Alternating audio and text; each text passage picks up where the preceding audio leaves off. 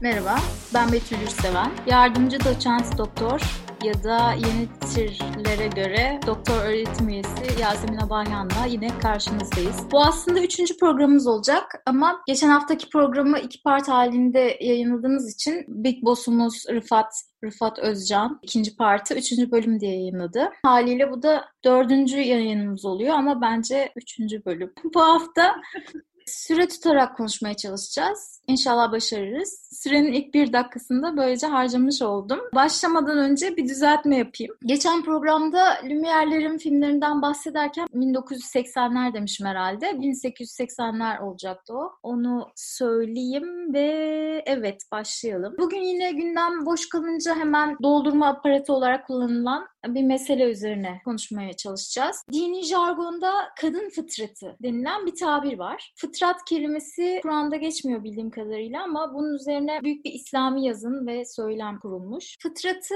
yaratılış olarak tanımlayabiliriz herhalde ya da içgüdü mü denir? Öz ya da. Doğuştan gelen, biyolojik olarak kadınlara yüklenmiş bir takım kodlar. Kadınlara diyorum çünkü fıtrat genelde kadınlar için tanımlanan bir şey. Erkekler için de tanımları var ama pratik karşılığını pek göremiyoruz. Genelde ilahiyatçıların ya da cemaat hocalarının ya da bu konuda bir kariyer yapmış herhangi bir bilinen vasfı olmayan bazı kişilerin bu konuyu sık sık hatta sürekli gündem haline getirdiğine tanık oluyoruz. Hatta son dönemde siyasetçiler de durup durup bu konuda beyan veriyor. Bu gündemlerde ana fikir şu. Kadınla erkek farklı yaratılmıştır. Bunun için farklı yaşamalı, farklı işler yapmalı, farklı sorumluluklar üstlenmelidir. Farklı giyinmeli, farklı ortamlara girmeli, farklı tonda, tarzda konuşup çatalı bıçağı farklı tutmalı ya kadar falan gidiyor bu. Sonsuza kadar gidiyor. Yüzyıllarca hatta bin yıllarca da bunun üstüne farklı kültürlerde farklı normlar geliştirmiş. Adab muaşeret dediğimiz şeyin %90'ı kadın ve erkeğin sosyal hayattaki davranışları üzerine kurulu diyebiliriz herhalde. Neden bu kadar önemseniyor bu mevzu? Temel varsayım şu. Erkekler fiziksel olarak daha güçlüdür. Kadınlar daha duygusaldır. Onun için erkek hürmet görmeye,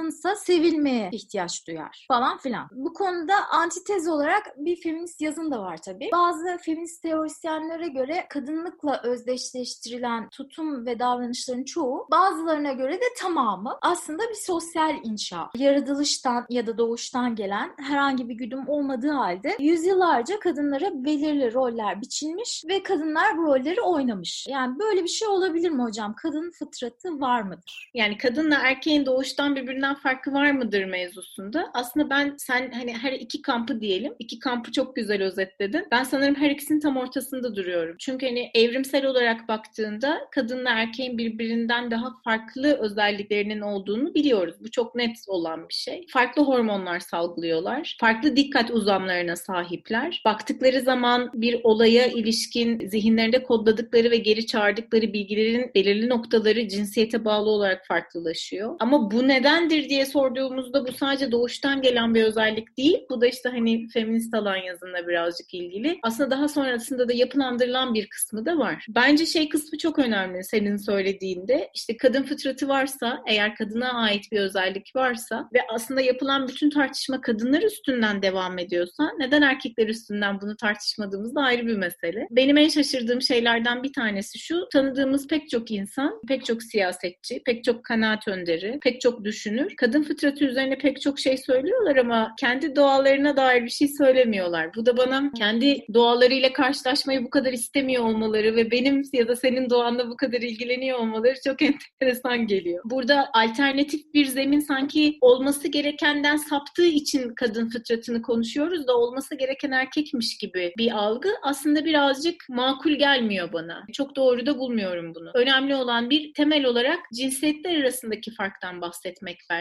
Hani birinin diğerinden daha tırnak içinde söyleyelim cezalandırılmayı hak eden bir türmüş gibi algılanması çok makul değil. Ama şöyle bir şey var. Biz kadınlarla erkeklerin arasında yapılan pek çok çalışmada cinsiyetle ilgili anlamlı farkın olduğunu biliyoruz. Daha demin söylediğim gibi dikkat odakları birbirlerinden farklı. Belirli konularda farklı yetilere sahipler. Kendilerine verilen bilgileri farklı yerlerine kodluyorlar ve geri çağırıyorlar bu bilgileri. Aynı zamanda benim çok sevdiğim bir kuram vardır sosyal psikolojide. Gel ve el ver kuramı. Kuramı. Birazcık daha işte daha feminist alan yazına yakın olan da bir kuram. Gel ve el ver kuramı şöyle bir şey söylüyor. Hani dona kalma tepkisi vardır yani bir kriz olduğunda diyelim ki afet gerçekleşti, bir deprem oldu. Deprem olduğunda bazı kişiler donar değil mi? Bazıları ise savaşır. İşte o duruma ilişkin hemen bir çözüm bulmaya çalışır. Bazıları ise kaçar. Aslında biz bir kriz anında salgılanan hormonlara bağlı olarak üç farklı tepki verdiğini biliyoruz insan vücudunun. Şu ana kadar yapılan çalışmalar öyleydi. Ama daha sonrasında gel ve el ver kuramı ortaya çıktığında tandem be friend kuramın İngilizcesi. Kadınların oksitosin hormonu salgılıyor olmasına bağlı olarak bu tür durumlarda kadınların farklı bir şey yaptığını söylediler. Susan Fiske kuramı yazandı. O da bir kadın. Dedi ki bana çok makul geliyor açıkçası. Bu türde bir kriz ortamında kadınlar kaçmak, dona kalmak veya savaşmaktan daha önce, daha sonrasında bu tercihlerden birini yapabilirler kuşkusuz ama daha öncesinde bir araya gelirler. Etraflarındaki kişileri de toparlarlar. Çünkü oksitosin hormonunda kritik olan şeylerden bir tanesi bu birlikteliği sağlayabilmesidir. Oksitosin özellikle işte bir kadının hamilelik ihtimalinin olduğu zamanlarda veya hamile olduğunda da artan bir şey olduğu için. Şimdi böyle bakarsan yani kadın fıtratı varı pat diye kestirip atamıyoruz ama hani bir farklılığın da olduğu çok kesin. Bu farklılığın bir kısmı biyolojik olarak geliyor doğuştan. Bunun gelmeme ihtimali yok. Ama aynı zamanda çok sosyal yapılandırılmış bir toplumsal cinsiyette söz konusu. Yani ben bu farkın var olduğunu biliyorum. Var olduğunu da düşünüyorum. Ama bu farkın abartılıp da başka noktalara götürülmesinin doğru olmadığını düşünüyorum. Farklı giyinecekler, farklı ortamlarda duracaklar, farklı şekilde konuşacaklar kısmını makul bulmuyorum. En makul bulmadığım kısımlarından biri de şu. Senin de özetlediğin gibi erkekler daha saygıyı hak eder, kadınlar daha sevgiyi ve narin olmayı hak eder kısmı. Bence kadınlar daha sevgiyi hak eder dediğimizde yap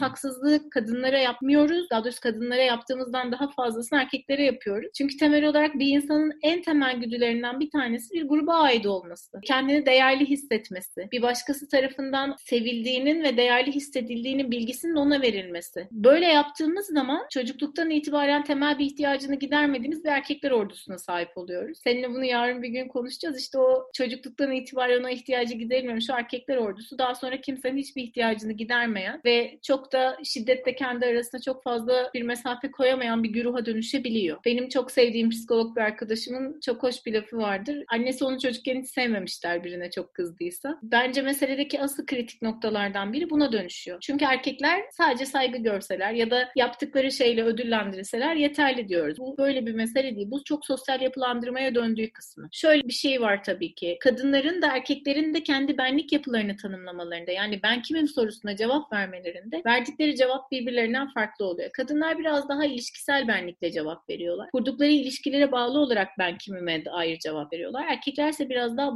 başarılarına dair veriyorlar. Ama mesela bak bu ben kimimin cevabı çok sosyal yapılandırılmış bir süreç. Tam tersi de olabilirdi. Hatta belki daha tersinin de olduğu toplumlar vardır ya da bazı kültürler içerisinde bunun birazcık daha farklı tanımlandığını görüyoruz. Bu noktada bence aradaki farkı en fazla vurgulayacağımız yerlerden bir tanesi eş seçimi. Biz evrimsel psikoloji psikolojide ona cinsel eş seçimi diyoruz. Bir kadın veya bir erkek cinsel olarak bir birlikteliği kiminle gerçekleştireceğine dair eş seçimini yaparken yani kiminle beraber olup kiminle beraber bir yavru sahibi olmak istediğine dair seçim yaparken beyinlerinde farklı bölgeler uyarılıyor. Kadınlarda frontal lob uyarılıyor. Olabilecek en gelişmiş beyin bölgesi uyarılıyor. Erkeklerde ise omurilik soğanı uyarılıyor. Olabilecek en gelişmemiş beyin bölgesi uyarılıyor. Dolayısıyla hani temel olarak seçimde eş seçim açısından da burada bir farklılığın olduğunu görüyoruz. Ama bu farklılık en baştan itibaren böyle miydi? Bazı araştırmacılar öyle olmadığını, zaman içerisinde evrimleştiğini ve aslında bu toplumsal normlara, sosyal yapıya bağlı olarak bu evrimleşmenin gerçekleştiğini söylüyor. O yüzden toplumun biyolojiyi ve biyolojinin de toplumu şekillendirmesi çok da kabul edemeyeceğimiz bir görüş değil. İç içeler ve birbirlerini karşılıklı olarak şekillendirip devam ediyorlar diye düşünüyorum. Peki erkek fıtratı üzerine konuşulanların pek pratik karşılığını görmediğimizi söyledim başta. Sen de onun üzerine durdun. Çünkü mesela işte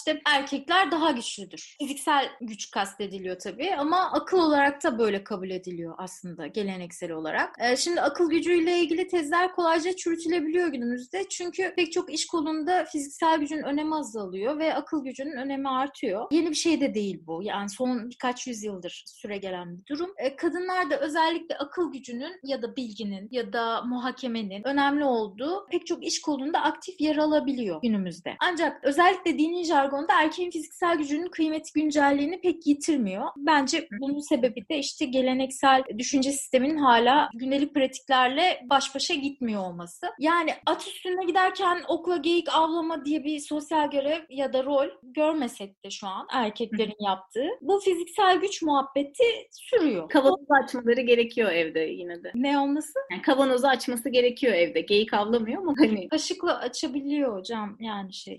Bazıları hala hani bu temel üstünden ihtiyaç duyuyor olabilir. evet, evet evet. Ama işte akıl çözüyor o şeyi yani. Evet çok iyi bir örnek için yani. Beden gücüne yetmediği yerde alet kullanımı da gelişebildiği için hani kadınlarda da belki alet kullanımı daha iyi olabilir. evet aynen. Erkeğin sosyal rollerinin bir yüzyıl öncekiyle bile neredeyse tamamen değiştiğini görüyoruz. Ama kadınlıkla özdeşleştirilen ve kadın rollerini tanımlamaya yarayan bazı olguların değişmediğini görüyoruz. Mesela doğurmak. Hı hı. Kadınlar hala çocuk doğuruyor. Muhtemelen zamanın sonuna kadar da doğurmaya devam edecekler. Sadece kadınlar doğurabiliyor. Bu da değişmeyen bir durum hala. Sadece kadın yapabildiği için de muhtemelen kadının esas görevinin bu olduğu görüşü hala hakim toplumlarda. En azından evet. geleneği daha çok önemseyen toplumlarda diyelim. Kadınların bu işi severek yaptığına yani fıtratı bunu gerektirdiği için, yaratılışı bunu gerektirdiği için ihtiyaç duyduğuna, dolayısıyla doğurmadan tamamlanamayacağına dair görüş de hala çok hakim. Ve bu sadece dini, örfi ya da işte geleneksel anlayışta da böyle değil. Evrimsel biyolojiyi referans alan bazı farklı alanlarda da kadın bedeninin gelişiminin tamamlanması ve doğurma üzerine argümanlar geliştirildiğini görüyoruz. Peki bu böyle mi gerçekten? Anne olmayan kadın yarım mıdır hocam? Değildir.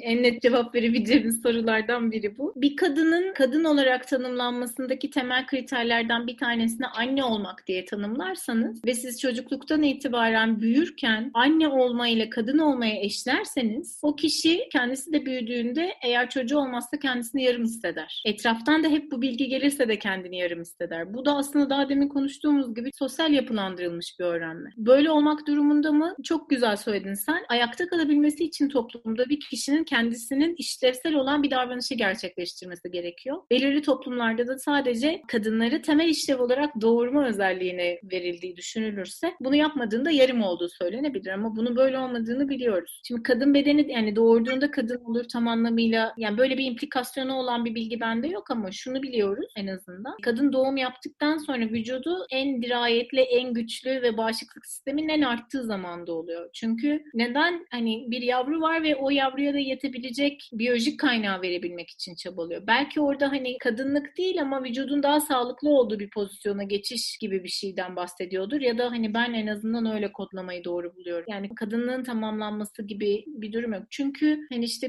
daha öncesinde de konuşmuştuk ya seninle. Doğduğu andan itibaren kısır olan kadınlar var. Bu onların yani doğurma yetisi olmayan kadınlar var. Bu onların kadın olmadığı anlamına gelmiyor. Açıkçası çocuk doğurmayı da bu kadar basite indirgemeyi ben doğru bulmuyorum. Sebeplerinden biri de şu son dönemlerde yapılan araştırmalar şunu gösterdi. Bir çocuğun zekasının anneden geldiğini biliyoruz artık. Demek ki burada hani doğurma dediğimiz şey sadece çocuğu kendi bedeninden dış dünyaya fırlatmak demek değil. Bu çocuğa verebileceği genetik aktarım yapmanın ötesinde doğduktan sonra çevresel olarak onun çevresindeki bütün özellikleri de tanımlamakla ilgili bir şey. Bu konuda aslında sen onu söylediğin zaman aklıma şu geldi. Son zamanlarda bizim de biraz çalışma grubuyla Türkiye'de çalışmaya çalıştığımız bir konu. Bekarlara yönelik ayrımcılık son yıllarda Avrupa'da çok çalışılıyor singleizm. Bu bekarlara yönelik ayrımcılıktaki asıl mesele de evli olmak değil, çocuğunun olmaması kritik olan meselelerden bir tanesi bir noktada. Ve çok enteresandır senin de söylediğin gibi pek çok araştırma şunu gösteriyor. Eğitim düzeyiyle, kişinin dünya görüşüyle hiçbir bağlantısı yok. Üniversite öğrencilerinde de bu konuyu çalıştıklarında daha evlenmemiş, herhangi bir ilişkisi olmayan ya da öyle söyleyelim bir kadının erkeğe göre daha az olgun, daha kendi ayakları üzerinde durmayan, gelişmemiş ve duygusal olarak instabil olarak tanımlandığını görüyoruz. Yani birinin bir ilişkisi yoksa ilişkisinin olmamasının mutlaka bir sebebi vardır diye düşünülüyor. Ve kadın olduğunda. Ama aynı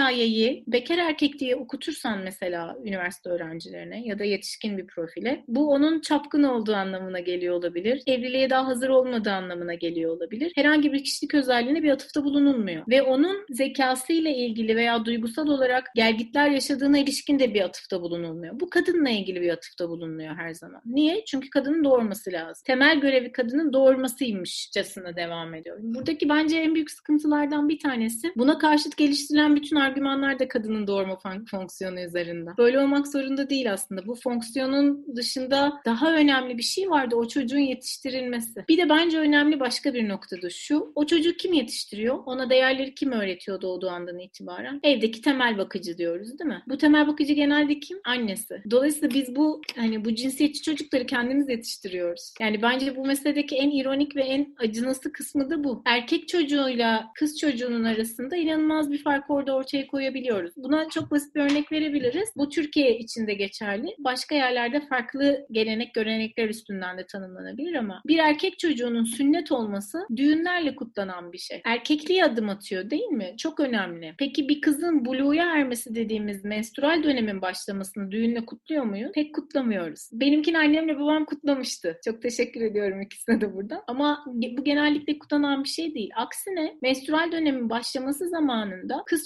çocuğunun korkmaması için o süreç başladığında kıza tokat atılıyor Anadolu'da. Korkmasın diye. Hani kendine büyük ihtimalle şöyle hani kendinden daha geçen hani bayılan ya da orada tedirgin olan bir kız varsa onu kendine getirmek için yapılmış. Ama bu gelenek olarak kalmış çünkü bir tokat atılmasıyla kalmış. Şöyle düşün hani bir kadınlığa geçiş aşaması olarak tanımladığımız bir şey var diyelim ki burada. Öbür tarafta da erkekliğe geçiş aşaması olarak tanımladığımız bir şey var. Biri balonlarla, hediyelerle, düğünlerle kutlandı. Biri ise gizli kapaklı kimseye söylenmedi ve hep hoşlanılmayan bir şekilde gösterildi. Bu zaten baştan var olan bir biyolojik farkındalığı toplumsal olarak daha büyük bir hale getirilmesiyle ilgili. Şu aradaki farkı biz birazcık büyütüyoruz ve o pozisyonda ergenliğe giren o kızların bir kısmının da sanki bu onların suçuymuş gibi davranmasına sebep oluyoruz. Bu da doğurganlıkla ilgili bir şey. Yani o kadın gerekçesini hala anlayamadım.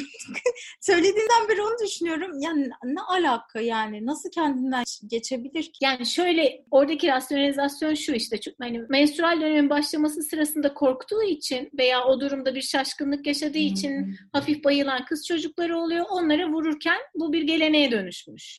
yani bana da makul gelmiyor ama. Gerekçesi çok uyduruk geldi hocam ya. Kan, kan tutmasından dolayı mı yani falan. Evet. Ama evet, herkeste evet. de öyle bir şey olmaz ki. Çok garip geldi. Yanında tokat atılması kadar hani o Bence tek bahane olsun tokatlayalım gibi.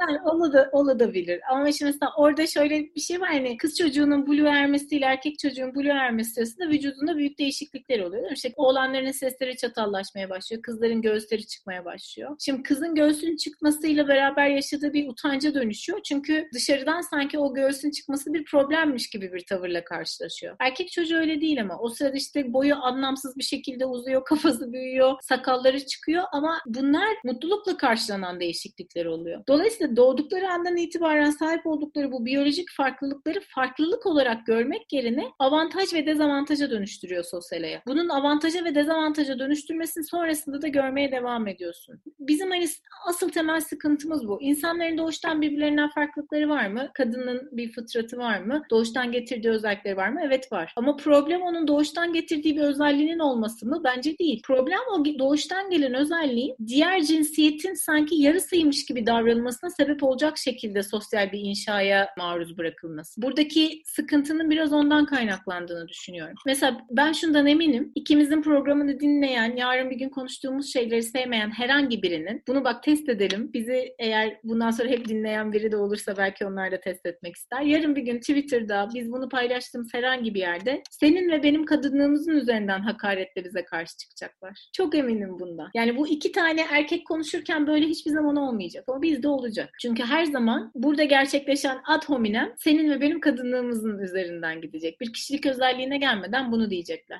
Çok bunun altına diyen biri olabilir şimdi hazır bunu söylediğimiz için. Evet gündemde de sıcak sıcak şeyi var ya Kim Kardashian'ın vücuduna yönelik. Ben inanmadım açıkçası. Yani Kim Kardashian'ın söylediğine hiçbir şekilde katılmıyorum. Zerre kadar benim durduğum yerde değil. Ama bu meseleyi Kim Kardashian'ın vücudundaki herhangi bir organla tartışmamızı da gerektirmiyordu. Ya da Kim Kardashian'a vereceğimiz bizim hiç mi cevap kalmadı da o şekilde cevap veriyoruz. Bizim çok daha iyi uluslararası argümanlarımız var. Meselede çok haklı olduğumuz bir yer var. Bence orada çok daha üzücü olan şöyle bir şey var. Bunu bir kadının başka bir kadına yapıyor olması çok daha can sıkıcı bir şey. Ve genellikle hani belki daha sonrasında bunu hani iş hayatında kadınların birbirine yaptıkları eziyetleri başka bir programda konuşuruz. Ama kadınlar, kadın kadının kurdu. Ben bundan çok emin oldum yani. Günlük hayatımdaki yaşantılardan da kadınların kendi aralarında farklı bir rekabet var. O rekabet içerisinde de birbirlerini daha kötüleme stratejilerini kullanabiliyorlar. Evrimsel psikolojide buna ilişkin çalışmalar var. Peki hocam araya bir soru sıkıştırmış olayım. Bu kadın kadının kurdudur meselesi kadının fıtratından mıdır, sosyal inşadan dolayı mıdır? Yani bu aradaki rekabet sosyal yapıdan mı kaynaklanıyordur? Bu da tabii spekülatif bir soru olacak herhalde. Onu araya sokuşturmuş. Hiç fırsatları kaçırmıyorum farkındaysan. Geliyor spekülatif cevabım. Hep son sorularda böyle yapıyorsun. Şöyle evrimsel psikolojiden bakarsak ki ben evrimsel psikolojinin bu konuda ortaya koyduğu argümanları çok seviyorum. Aslında buradaki kritik mesele biyolojik farkla başlayan bir durum. Niye? Temelde kadında erkekte evrim ne diyor? Hani üremeye yönelik bir yatkınlığa sahip değil mi? Hayatta kalmak ve bizden sonrasında neslin devamını istiyoruz. Bunu gerçekleştirebilmek için de elimizden geleni yapıyoruz. Aslında hayattaki en büyük emellerimizden biri bu sayılıyor. Yani buna karşı varoluşçu psikoloji başka bir şey söyler bunu çok primitif algılayabiliriz ama evrim temelli bakacak olursak meseleye bunu söyleyebiliriz. Ama bir kadının yavruya sahip olması çok uzun zaman alabilecek bir şey değil mi? Bir yavrunun varlığı ortalama 9 ay 10 gün içerisinde gerçekleşiyor. Ama bir erkeğin üremesi için böyle bu kadar meşakkatli bir yola ihtiyacı yok. Ve bir erkeğin üremeye ilişkin bir sınırı yok ama kadının doğduğu andan itibaren yumurta sayısının bir sınırı var. Dolayısıyla kadının kendisine ve yavrusuna bakacak olan yani bu kaynakları sağlayabilecek olan ve onunla beraber bu süreci devam ettirebilecek olan kişiyi seçerken birazcık daha inceleyip sık dokuduğu ve biraz daha o kaynak sırasında başka bir rakibi diyelim, rakibin yanına gitmeyecek olan erkeği seçmesinin kritik olduğunu görüyoruz. Bu yüzden de aslında kadınlar arasındaki bu çatışma ve kadınlar arasında devam eden bu rekabet doğumun bu kadar meşakkatli ve kaynağın da elde tutulabilmesi için belirli bir çabanın sarf edilmesi gereken bir süreçten geliyor. Ama erkekte böyle bir problem çok fazla yok. Yani sosyal yönü de aslında var diyorsun. Yani şöyle bu, bu yine bir biyolojik farkla başlıyor ama mesela Türk Psikoloji Dergisi'nde onunla ilgili güzel bir makale de vardı. Kadınların birbirlerini kötüleme stratejilerinde mesela. Bir diğerinin namusu üzerinden bir şey söylüyor kadın. Rakip olduğunu düşünen kadının. Bu kısım sosyal yapılandırılmış. Yani çıktı olarak ortaya çıkan o davranış, kullanılan kötüleme stratejisi kuşkusuz sosyal olarak inşa edilmiş bir süreç. Ama hani bu, bu niye böyle oluyor dediğimizde yine bir biyolojik temeli var. Tamam. Yine soracak çok soru var aklımda ama bu sefer işte süreye riayet ederek burada noktayı koyalım diyorum ben. Olur. Başka bir soruyla tekrar bu konular üzerine eğiliriz diye umuyorum ilerleyen programlarımızda. Bu hafta kadın fıtratı var mıdır sorusuna cevap aramaya çalıştık ve kadınların toplumdaki rollerinin bir kısmının gerçekten biyolojiyle alakası olduğu, bir kısmının, büyük bir kısmının sosyal yapıyla alakalı olduğu ve yine büyük bir kısmının sosyal yapıdan kaynaklanan gerekliliklerle insanlık tarihi sürecinde biyolojik olarak geliştirilmiş geliştirilmiş olduğu sonucuna ulaşmış olduk. Bizi dinlediğiniz için teşekkür ederiz. Geri bildirimlerinizi yine sosyal medya hesaplarımızdan bize iletirseniz memnun oluruz. Haftaya başka bir soruyla başka bir önemli konuyu konuşmayı umuyoruz. Sağlıcakla kalın. Görüşmek üzere. Görüşmek üzere. Hoşçakalın.